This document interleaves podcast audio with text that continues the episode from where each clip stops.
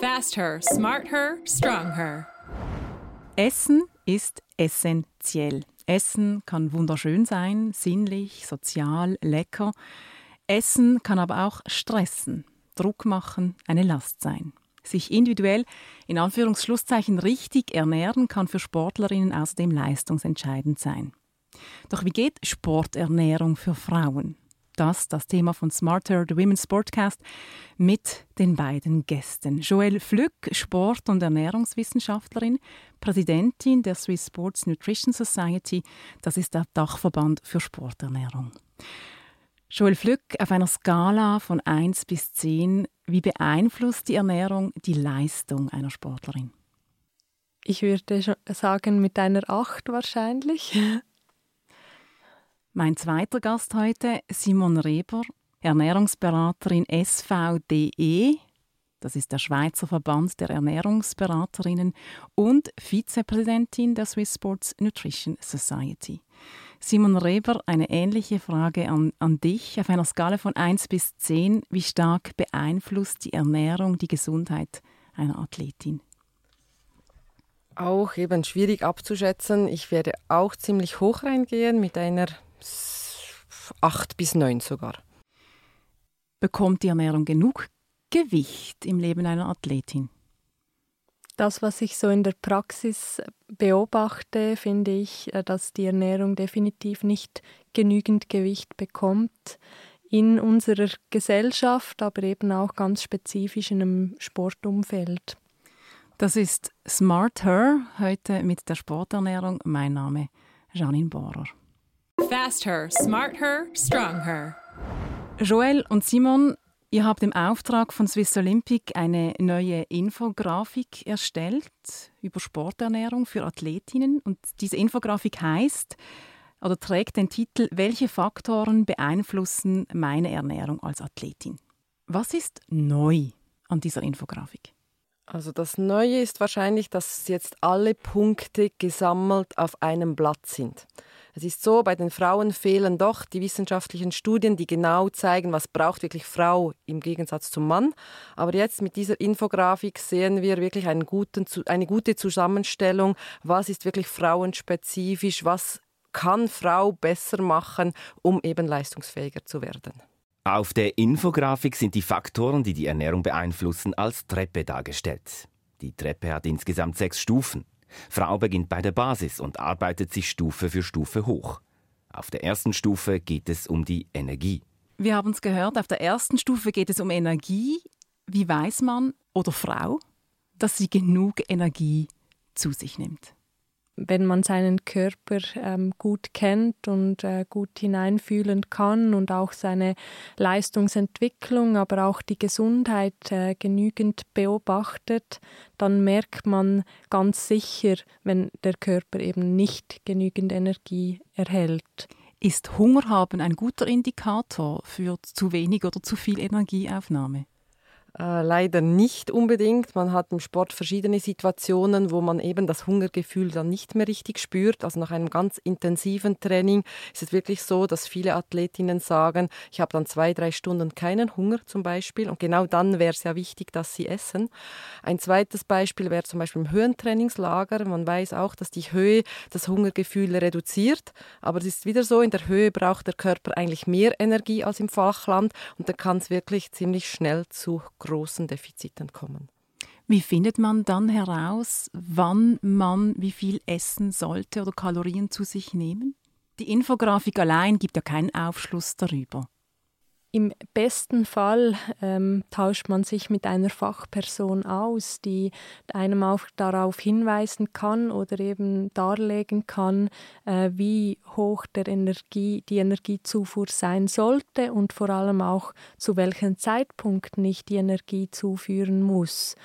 Und insbesondere, wenn eben die, der Trainingsumfang oder die Intensität ständig wechselt, äh, sind das alles Punkte, die man eigentlich im Alltag mit beachten muss.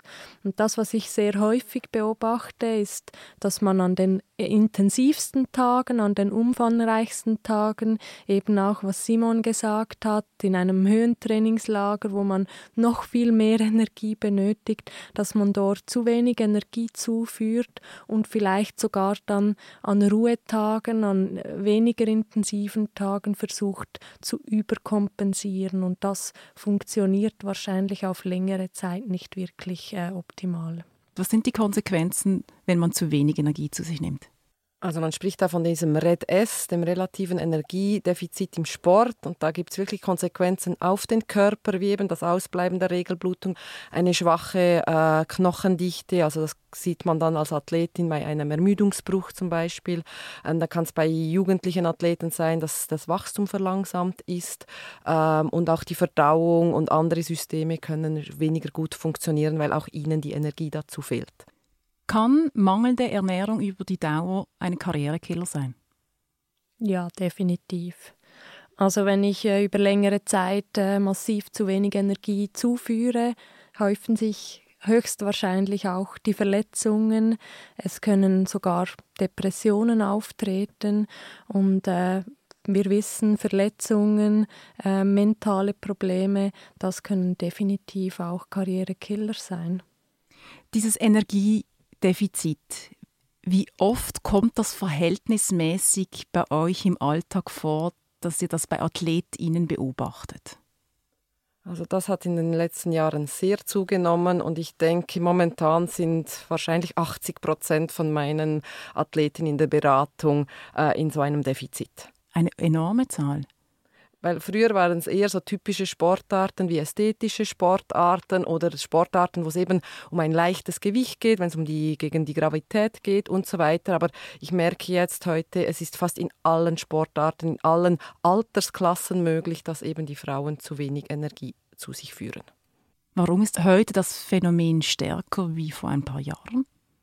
Es ist heute sicher so, dass der Druck auf einer Athletin sehr hoch ist. Eine Athletin im Gegensatz zum Mann muss nicht einfach nur schnell oder leistungsfähig sein, sondern sie sollte auch noch hübsch sein, einen perfekten Körper haben, weil man muss sich dann an den Sports Awards in einem schönen Kleid mhm. präsentieren und zu an, zum anderen kommt auch noch zu, wir schweben heute, oder wir sind heute in einer so einer Low-Carb-Welle und eben die Kohlenhydrate sind sehr wichtig, also ist ein wichtiger Energielieferant äh, für Sportlerinnen, die intensiv trainieren.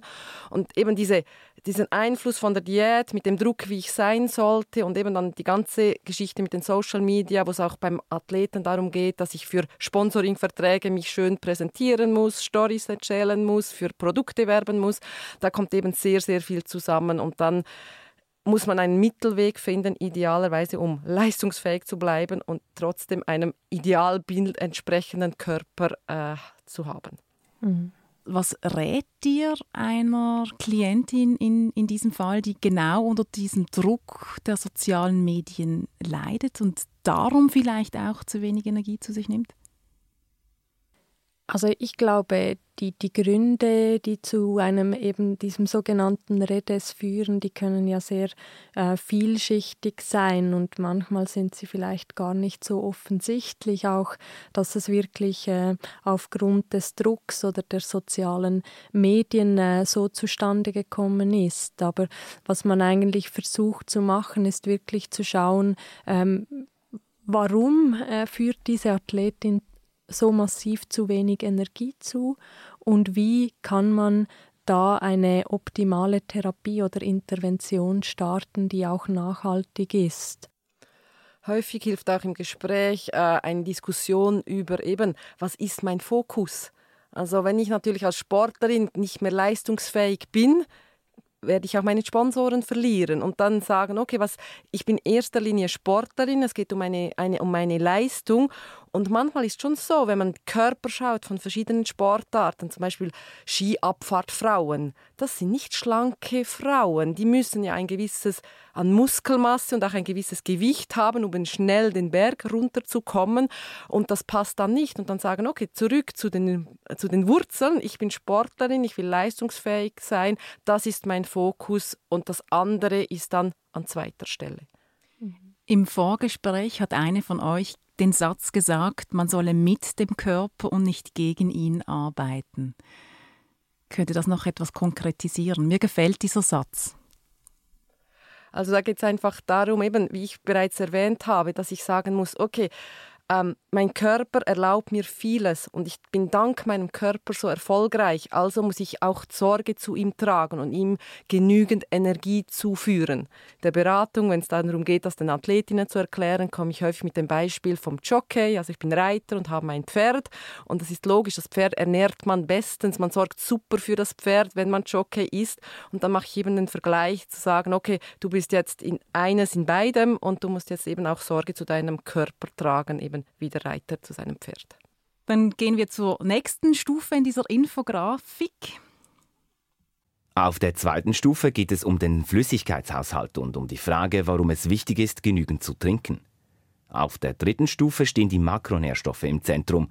Kohlenhydrate, Eiweiße, Fette. Wie viel braucht Frau und worauf muss sie besonders achten? Ich möchte zuerst auf die Flüssigkeitszufuhr zu sprechen kommen. Wie viel Flüssigkeit ist denn eigentlich gut? Lässt sich das einfach so plakativ sagen? Ähm, grundsätzlich kann man sagen, äh, wenn ich im Bereich von eineinhalb bis zwei Liter pro Tag ähm, trinke, dann äh, passt das für meinen Flüssigkeitsha Flüssigkeitshaushalt sehr gut ohne dass ich aber dazu Sport treibe oder schwitze. Das heißt, äh, ich muss eigentlich ausgehend von dem, wie ich mich betätige, aber auch mit einbezogen die ganzen Umweltfaktoren wie ähm, Höhe, Hitze, Feuchtigkeit, Luftfeuchtigkeit, äh, diese muss ich alle mit einbeziehen, um zu sehen, wie viel Flüssigkeit ich wirklich ähm, benötige oder wie viel eben noch auf diese zwei, rund zwei Liter noch dazukommen. Warum ist Trinken eigentlich so wichtig oder genug Flüssigkeit so wichtig? Also man weiß, äh, wenn der Körper dehydriert ist, dass er einfach weniger gut funktioniert. Ähm, die Konzentration ist weniger da, die Koordination ist weniger da, ich bin müde, fühle mich weniger gut. Ähm, und wenn es ganz schlimm kommt, eben hat es die Beispiele von Marathonläufern und so weiter, die dann eben wirklich straucheln und zu Boden fallen. Und das ist schon eindeutig, da kann man sehen, dass eine gute Flüssigkeitszufuhr während dem Rennen leistungsentscheidend ist.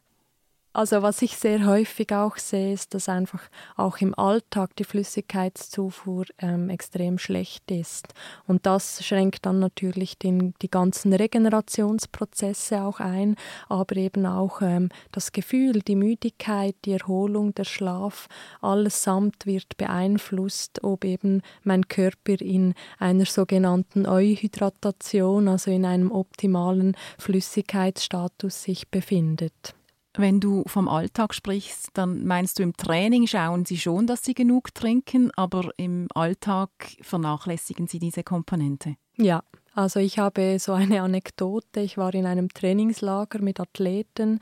Ähm, die haben sich extrem gut, ähm, äh, eine extrem gute Flüssigkeitszufuhr im Training gehabt. Es war wirklich über 30 Grad, hohe Luftfeuchtigkeit. Wir haben uns auf den wichtigsten Wettkampf im ganzen Jahr vorbereitet.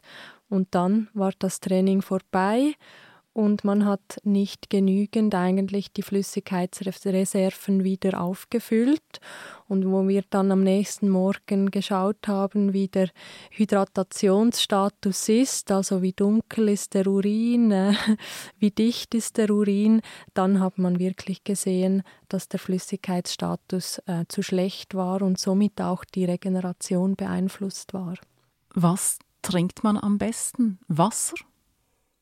Das ist auch wieder nicht so global äh, auszusagen. Ähm, für kurze Trainings, ähm, für Leute, die eben auf ihr Gewicht schauen müssen, ist sicher Wasser die beste Lösung. Auch im Juniorenbereich äh, wird meistens Wasser an erster Linie empfohlen. Ähm, dann aber kommen dann trotzdem sehr schnell die Sportgetränke äh, ins Gespräch, weil Sportgetränke haben den Vorteil, dass eben statt Flüssigkeit auch noch Energie liefern, die dann im Training ad hoc gebraucht werden kann.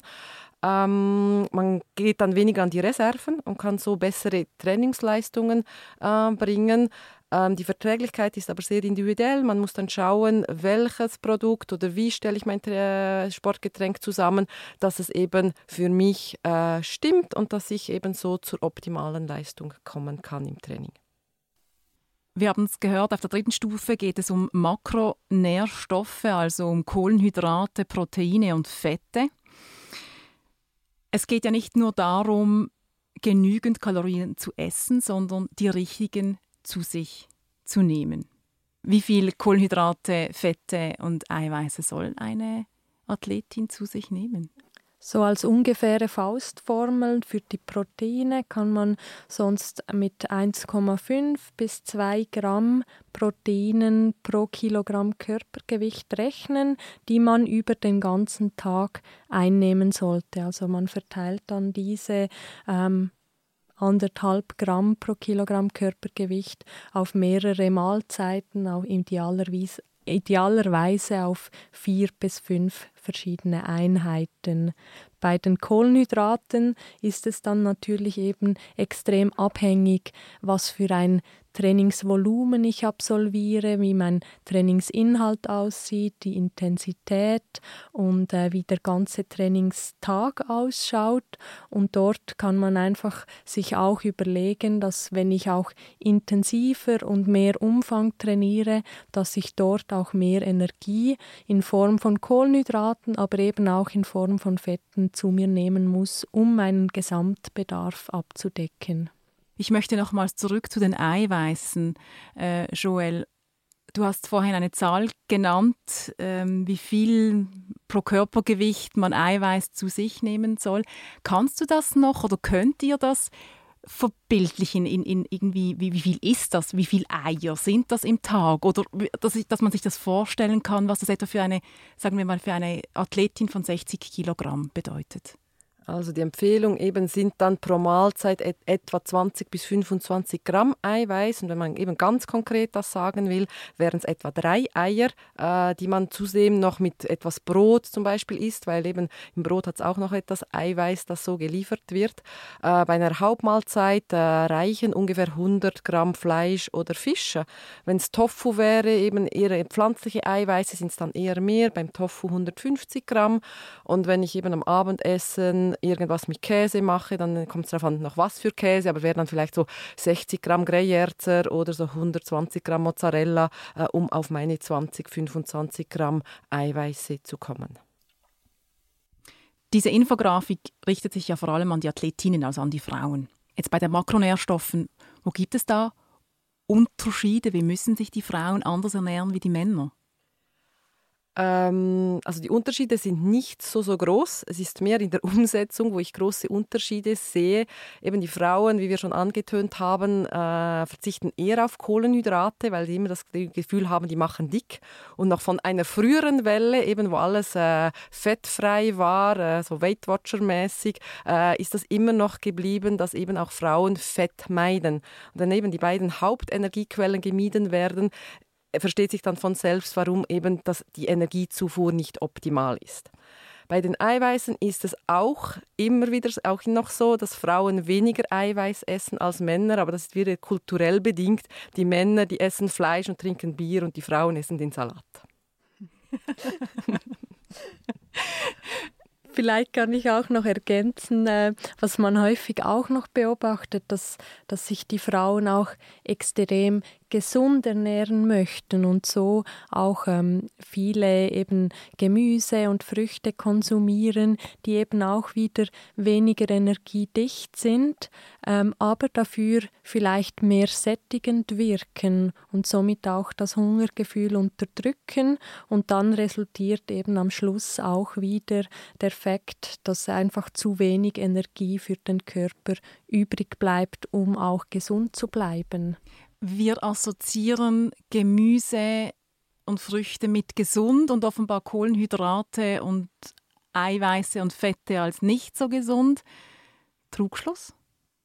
Ganz klarer Trugschluss und eben ein Problem für die Athletinnen, weil sie verwechseln, habe ich das Gefühl, manchmal eben gesunde Ernährung mit einer leistungssteigenden Ernährung, die eben wirklich auf ein, mit einem guten Timing, mit guten Mengen äh, hilft, die Trainingsanpassungen zu unterstützen. Dann nehmen wir die nächste Treppe. Nach den Makronährstoffen geht es auf der vierten Stufe um Mikronährstoffe, namentlich um Eisen, Vitamin D und Co. Die fünfte Stufe geht auf die Ernährung in Bezug auf das Trainingsvolumen und die Intensität ein. Und auf der sechsten und letzten Stufe geht es um den Zyklus und die Frage, beeinflusst der Zyklus die Ernährung? Mikronährstoffe. Was müssen Athletinnen besonders beachten, wenn es um Eisen und Vitamin D und so geht? Der Eisenmangel ist wahrscheinlich eines der häufigsten Faktoren, äh, die wir beobachten im Bereich der Mikronährstoffe. Ähm, häufig sehen wir, wie eben vorher schon erwähnt wurde, ähm, dass die Frauen weniger gute Eisenquellen zu sich nehmen, äh, eben das sogenannte rote Fleisch beispielsweise, und somit eigentlich ihren Eisenbedarf nicht ganz optimal decken. Zusätzlich ähm, verhindert eigentlich der, der Blutverlust, äh, dass wir da in einem ausgeglichenen Eisenstatus uns befinden und wir rutschen eigentlich nach und nach in einen, in einen Eisenmangel hinein, der dann schlussendlich auch wieder ähm, leistungsmindernd wirkt.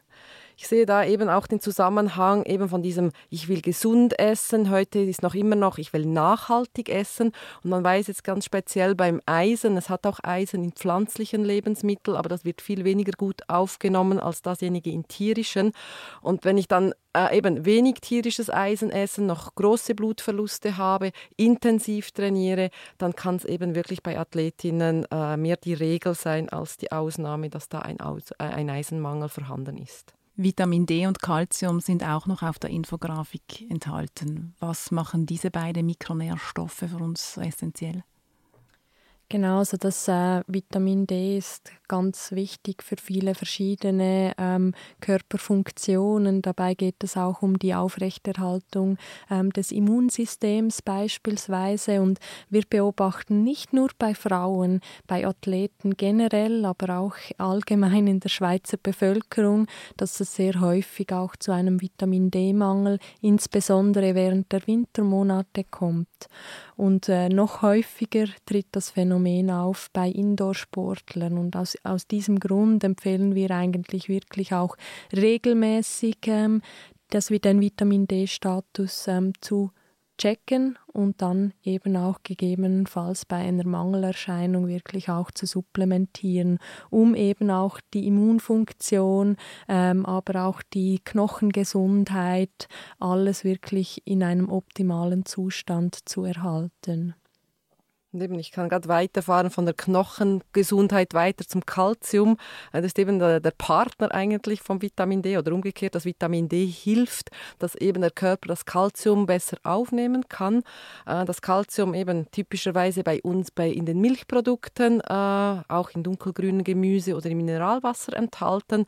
Und da eben spielt auch wieder so Diätmoden eine Rolle, weil eben lange Zeit war äh, die Laktose, die sich eben in den Milchprodukten oder vor allem Joghurt, im Milch, im Quark befindet, wurde verantwortlich gemacht für Verdauungsprobleme ähm, und dann begannen sehr viele Frauen eben sich laktosefrei zu ernähren und statt laktosefreie Produkte zu wählen, wie es sie auf dem Markt gibt, eben auf Milchprodukte zu verzichten. Und das hat dann auch oder es kann auch dazu führen eben, dass die Kalziumzufuhr dann ungenügend ist und mit dem Resultat eben, dass es zu Stressfrakturen kommen kann, weil die Knochendichte nicht mehr optimal ist. Wir haben darüber gesprochen, dass die Intensität des Trainings die Art und Weise, wie sich die Athletinnen ernähren sollten, beeinflusst. Also der Anteil Kohlenhydrate, Fette, Eiweiße verschiebt sich je nach der Intensität. Wie sieht es eigentlich aus mit dem Zeitpunkt des Essens? Welche Rolle spielt der? Ich kann da vielleicht dazu ein praktisches Beispiel bringen. Nehmen wir an, eben eine Läuferin, die heute ein Intervalltraining hat. Das dauert etwa eine Stunde, dann davor noch ein- und auslaufen. Dann schaut man schon, dass sie, also je nach Job, dieser, der sie hat oder den Rest vom Tag, dass sie davor wirklich gut verträgliche Kohlenhydrate isst, äh, im Abstand, der ihr am besten entspricht. Ich kann jetzt nicht sagen, es muss zwei Stunden sein, drei Stunden, auch was eben bekömmlich ist für sie, um eben wirklich wie fürs Auto den Tank Tank zu füllen, um eben den voll mit Benzin zu haben. Nach dem Training ähm, eben geht es darum, eigentlich die, das Geschwitzte, also den Schweißverlust auszugleichen, eben genug zu trinken, äh, eben die Kohlenhydratspeicher wieder aufzufüllen, äh, das so schnell wie möglich, weil da kann die Regeneration sofort beginnen und eben weil der Muskel ja auch sehr stark gearbeitet hat, da mit einer guten Eiweißversorgung da auch die muskuläre Regeneration zu unterstützen. Und eigentlich als vierter Punkt, der ist dann nicht mehr essen, einfach eine Pause einschalten. Auf der sechsten Stufe geht es noch, das ist dann wirklich für, für die ganz, ganz, ganz Guten, die, sich, die schon sehr viel, sehr richtig machen, geht es um den Zyklus. Wie verändert der Zyklus die Art und Weise, wie eine Athletin sich ernähren soll? Das ist eine Frage, die man wahrscheinlich nicht pauschal beantworten kann oder ziemlich sicher nicht so pauschal beantworten kann. Also wir haben gewisse Studien, die durchgeführt wurden, um beispielsweise anzuschauen, äh, in welcher Phase ich eher in der Fettverbrennung bin als Frau und in welcher Phase ich vielleicht eher ähm, auf meinen Kohlenhydratstoffwechsel zurückgreife. Aber im Allgemeinen ist die Studienlage so dünn, dass wir aktuell keine Chance haben, irgendwelche zyklusbasierten Ernährungsempfehlungen machen zu können. Und in der Beratung kann man das trotzdem thematisieren und einfach sagen, der Athletin mitteilen, beobachte deinen Zyklus, tracke ihn, schreibe auf, schreibe auf, wie du dich dabei fühlst, welche Probleme du begegnest, wie du eben im Training auf, wie der Zyklus das Training beeinflusst. Und dann kann man ganz individuell auf gewisse Situationen dann doch mit der Ernährung einen kleinen Einfluss machen. Aber wir sind weit weg von dem zu sagen, so muss man es machen. Also die Studienlage noch schlecht. Erfahrungen, hast du gerade ein Beispiel im Hinterkopf, Simon, wo du weißt, bei einer Athletin kam dann das oder das raus in Bezug auf den Zyklus? Also ich habe eine Athletin, eben, die hatte große Heißhungerattacken, eben mit dem Zyklus, Lust auf Schokolade insbesondere.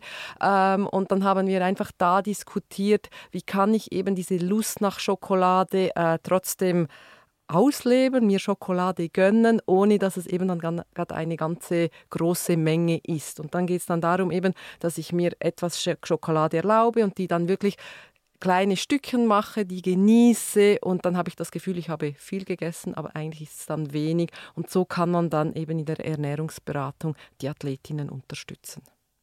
Diese Infografik ist so ein Hinweis, eine Handhabung die einem helfen kann, sich zu orientieren, mal anzufangen.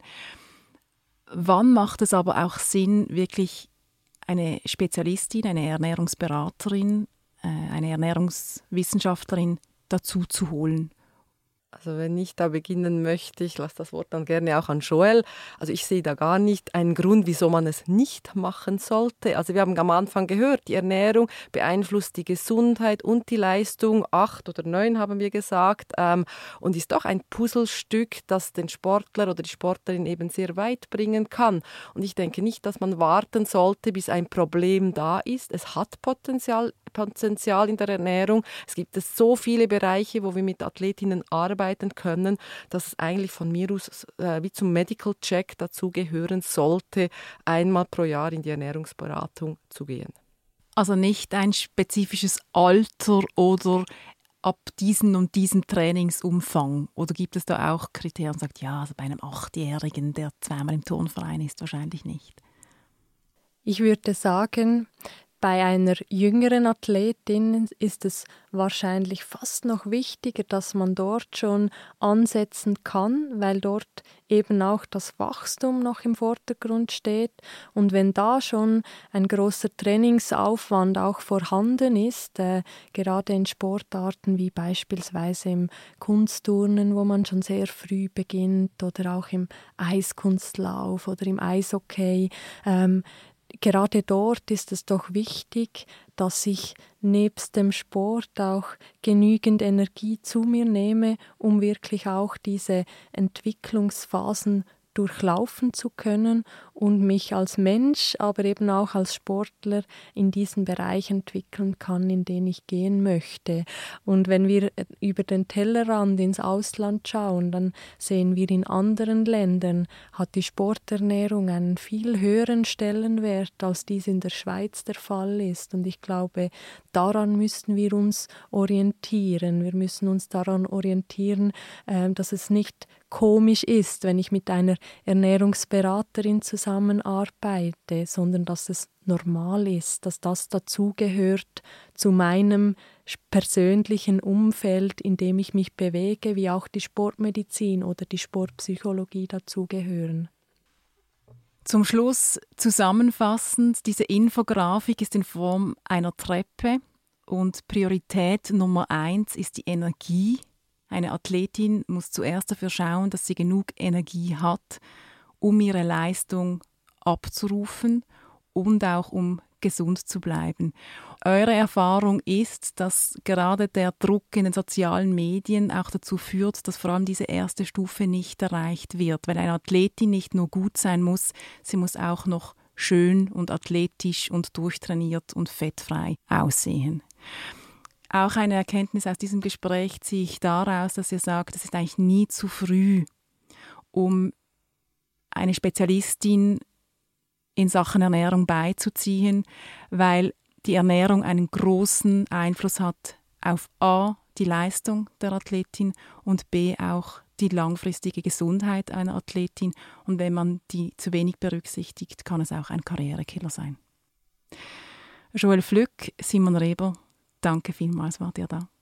Ja, herzlichen Dank dir für das tolle Gespräch. Smart her, strong her.